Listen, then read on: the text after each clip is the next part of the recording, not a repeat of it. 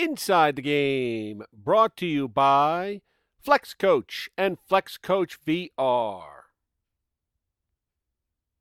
We're back with Rob Cowie of the Nashville Predators here on segment two on Inside the Game, brought to you by Flex Coach and Flex Coach VR. So you have a really good career at Northeastern. You graduate school, you sign a free agent contact with the Winnipeg Jets, and you wind up in Moncton for two years.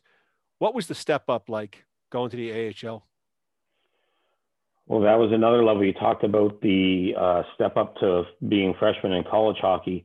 The pro was just another level because um, there wasn't kids just there wasn't like in college seniors knew they were graduating they were going on now you're competing with guys that were fighting to keep their livelihoods and they would literally take your head off to keep their job so i mean that was another realization a step of wow wow this is this is the real deal. Everybody loves the sport and talks about how great hockey is, and we love it, but it's a business too.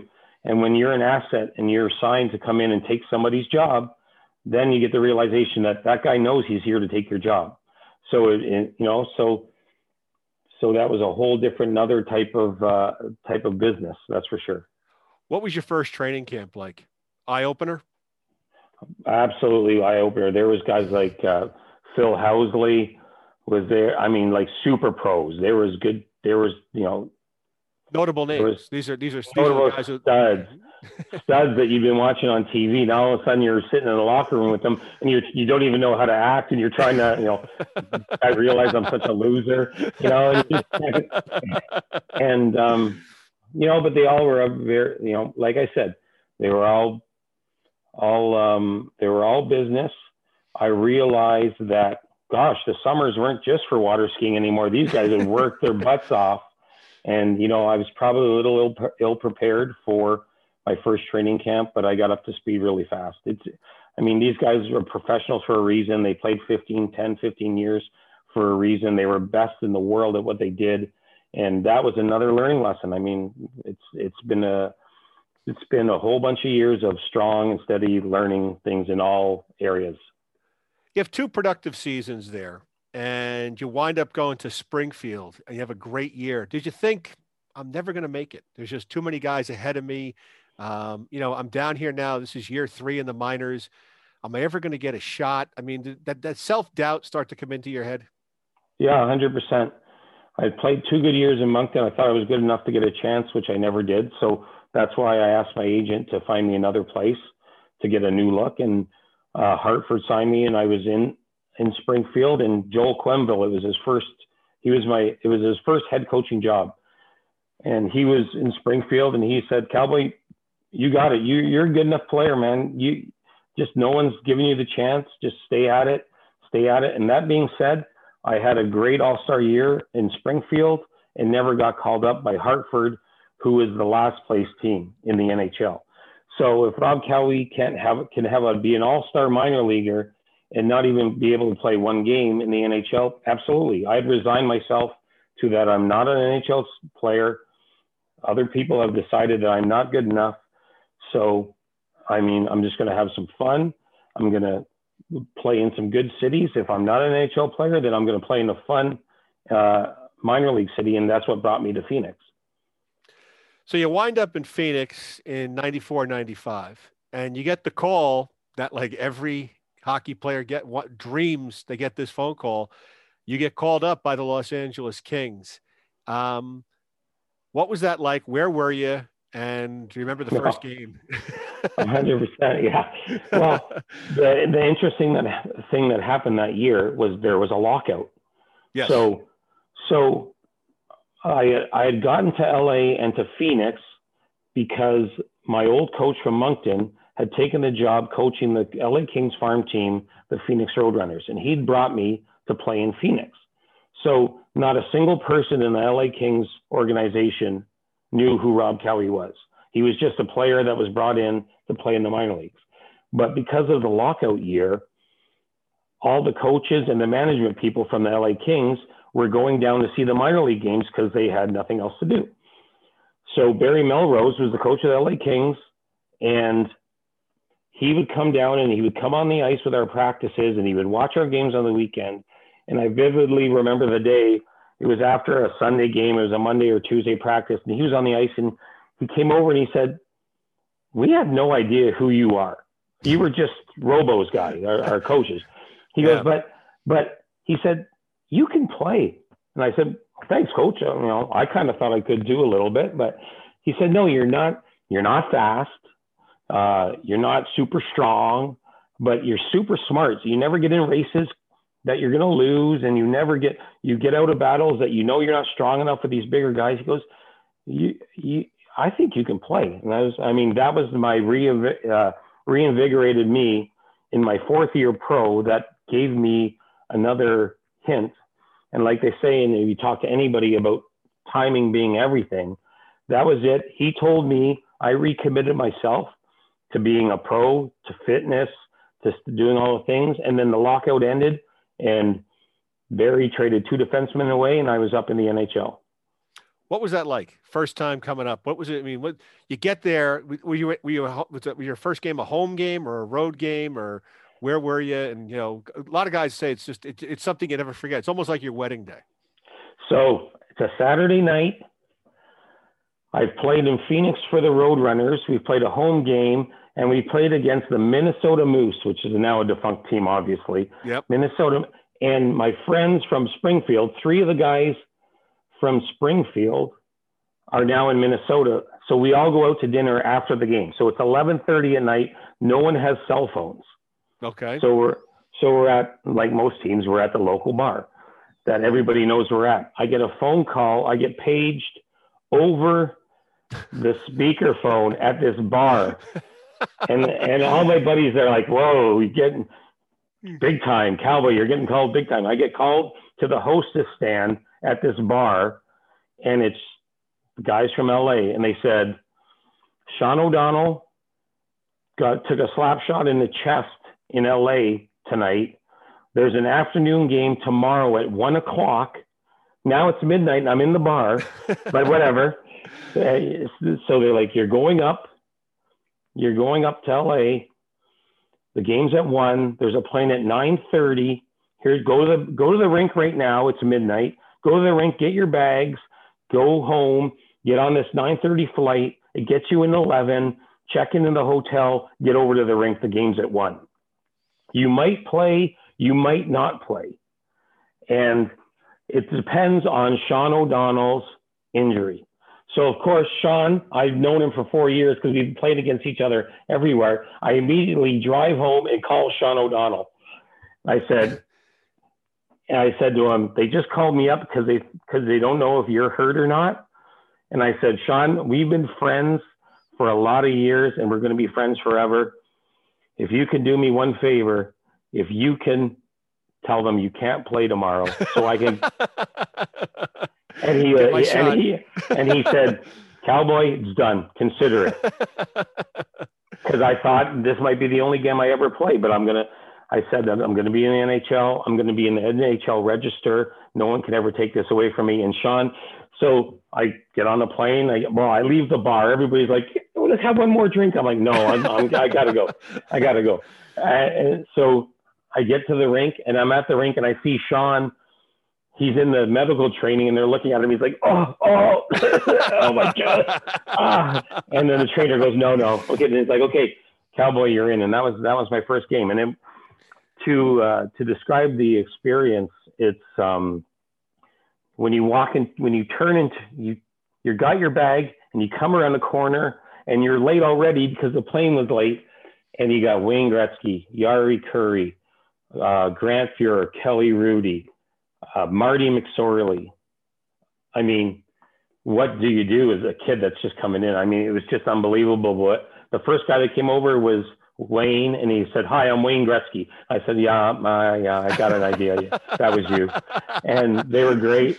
And they said we heard a lot of great things. Uh, Warren Rychel was on that team, and I had played with him for a year in Moncton.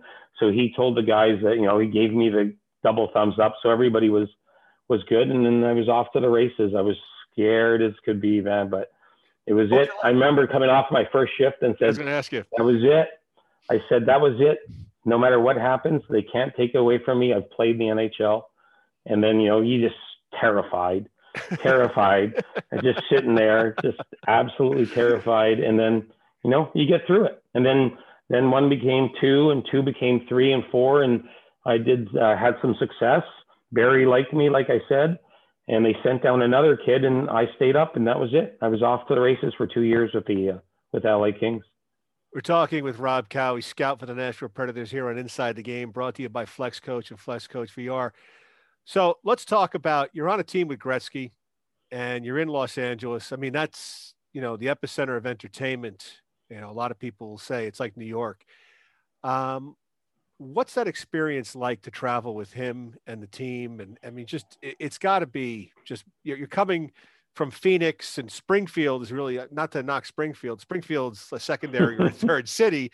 Now you're in Los Angeles under the glitz and the glamour, and there's you're probably in warm ups looking around the rink and there's celebrities and there's this and there's I mean, was it just mind blowing to you?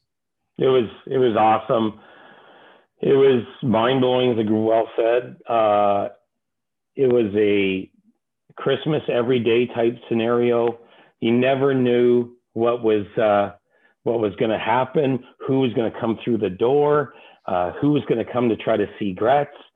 Uh, it was literally it was it was something that it's really hard to describe. And and by chance, in where I grew up in Toronto, Kurt Russell had a cottage as well.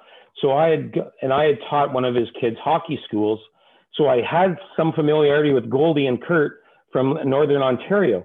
So I get to LA and they're sitting on the rink side and they're like, "Hey, cowboy!" so, so, the, so now the next thing is I'm having Christmas at the at Goldie and Kurt's house, and there's Tom Cruise and Chevy Chasers is in the kitchen, and I'm like, I'm pinching myself every single day. I, I literally, I would literally go home and call my buddies back home in Ontario and tell them, okay, they'd be like, okay, tell us what happened today. Who did you see? I mean, they, I had like, I had 15 guys living my life with me every day. I mean, it was, you know, it was a lot of, it was really a pinch yourself moments for sure. So let's talk about your first goal what do you remember about it? And Mr. You know Wayne Gretzky assists you on this goal. I mean, were you like, oh my gosh, this is this is every child's dream to be in the NHL?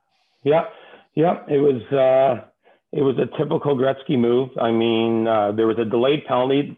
They'd gotten an offensive zone penalty in our uh, we were as we were breaking out, so I knew I could jump up. I jumped up. Jari Kurri passed the puck to Gretz, just like you've seen him do a thousand times. He went deep below the hash marks, curled to the boards. I came late through the middle. A nice sauce pass right on my tape. I closed my eyes, took a swing, and uh, top shelf. So, and then again, I mean, it's a series of like, did that really happen? Type things. You Now, is this really, really happening? And uh, yeah, Cowie from Gretzky and Kurri. That was the first. That's not a bad. That's no, not that's, a bad that's, first that's, one. Yeah, sounds like a law firm, but it's a great thing. You still have, you still have the puck. I have it over my right shoulder right here. Yeah. Oh, okay. Yeah. Um, what was it like to play with him? I mean, I, I've always been fascinated with you know he curls in. He he really you know was an innovator more than a player in a lot of ways. I mean, did you have to elevate your game when you're out there with him and and like don't make mistakes? And you know, were you thinking in the back of your mind, oh my God, I'm out here. This is one of the greatest players, if not the greatest player, and he's got Jari Kurri with him, and we've got these are yeah. guys who are legends. These are not just your typical guys you play with. Did you have to say to yourself, "Oh my God, this is what I have to do all the time"? Was there pressure? Did you put pressure on yourself like that? The the main thing that we had to the main thing that you had to be aware of was you might get the puck anytime. I mean, um, where you're playing with other people, you're like, okay, there's no chance it's coming to me now. He was just so smart, so skilled, and so great that he'll he could get if he wanted to get the puck to you, it was going to end up on your stick somehow. So you had to be ready that it could come to you. So you better be ready all the time to do something with it. And usually it's try to get it back to him when he gets. I mean, I mean, um, the job was about getting getting open and getting free, and that was if you could do that, you could be really successful as a um, as a player there. And he ended up liking me because I could do that. I kind of I could kind of see what he was trying to accomplish. I would go to the area where I knew he kind of wanted me to go, and I mean, it, it worked out real well. It was good. What were practices like with him? I mean, did he talk to you and say, "Hey, Rob, you know, I'm going to be doing this. We're going to do this, or you know, look for me to do this in this situation"? I mean, did they kind of sit down and break it out with you guys to say, "Hey, look, this is what we're going to do"? Absolutely, just like um, just like most practices, most teams drawn up by the coaches, and then when you go and do power play, you go down to your one zone, and that's when he would take over. He'd be like, "Let's let's try this because we're playing this team this upcoming. They do this. He was at another level with as far as knowledge of what other teams are trying to accomplish, especially against him, because probably since he was eight years old, he had a shadow on him. So he would be he would be very um, very open and very sharing with what he knew, his knowledge of the game, and all you had to do was listen and try to execute. Did he know the league wet, wet better than the coaches? Yep, hundred percent. Yeah, it's interesting. Did he? Also too, he wasn't a big guy physically, but yet he seemed to avoid getting drilled, getting into issues. I mean, how did did, did some nights just be on the ice with him and just be like, my God, like I can't believe he made that play. Uh, no one in the world can make that play. Yeah. Well, that was that was his otherworldly sense of the game. I mean, how the game is played. He just he just thought it like no one else did. So he could see he could see at three plays who was trying to do what to him and where he was going to get away. And he, between the fact that he was as slippery as he could, and he was just, he thought three steps ahead. So that's what kept him out of all the trouble. Talk about Barry Melrose. He had tremendous success coming into LA. He, he had a flair about him. Um, I, I just some disclosure. I worked with him for a while in television. Great guy, really understands hockey. What'd you take away from him as a coach? Well, again, like I said earlier, he was one of the first NHL guys to believe in me. He gave me a lot of opportunity, a lot of chances. He he took a shine to me. So, I mean, the lesson in there might be that if you believe in a coach and if the coach gets the players to believe in them, they can be probably more than they ever thought they could be. And Barry did that with me. He gave me not only opportunity with ice time and stuff, but he he'd grab me and and every once in a while when he saw maybe my uh, my confidence is waning, he would grab me to the side and say, Cowboy, you belong here, bud. You're you're good enough to be here. Don't don't uh, don't doubt why you're here. You're good enough, and that was one of the best things that he did for me. So unfortunately, doesn't work out. Things change because you know that's hockey. Um, but I want to ask you: Is it tougher? I've asked this question to a lot of guys. Is it tougher to make it to the NHL, or is it tougher to stay in the NHL? Yeah, that's a good question. Um, it's yeah, it's tough to stay. That's for sure. I mean, um, for me, for me, maybe the best thing about me was that I never took a day in the NHL for granted because I was always a just almost just there or just I mean I've seen guys be completely shocked when they're sent down or cut or released and they didn't realize it that this wasn't going to last forever. I I appreciated every day I was in the NHL. I was happy to be there. I worked to try to stay there, but I was also a very realistic guy. Like you said, the last year Barry had gotten fired. The team wasn't doing well, and when the team doesn't well, that equals changes, as you know. And who gets changed first? The low hanging fruit are the sixth and seventh defensemen, and those that's who gets replaced by younger guys. So that was it for me. I mean, that was a great experience. Two years. I knew it was coming to an end. So uh, I mean, I moved on to another uh, adventure and went. That was segment two with Rob Cowie from the Nashville Predators. Stay tuned for segment three here on Inside the Game. Inside the Game, brought to you by Flex Coach and Flex Coach VR.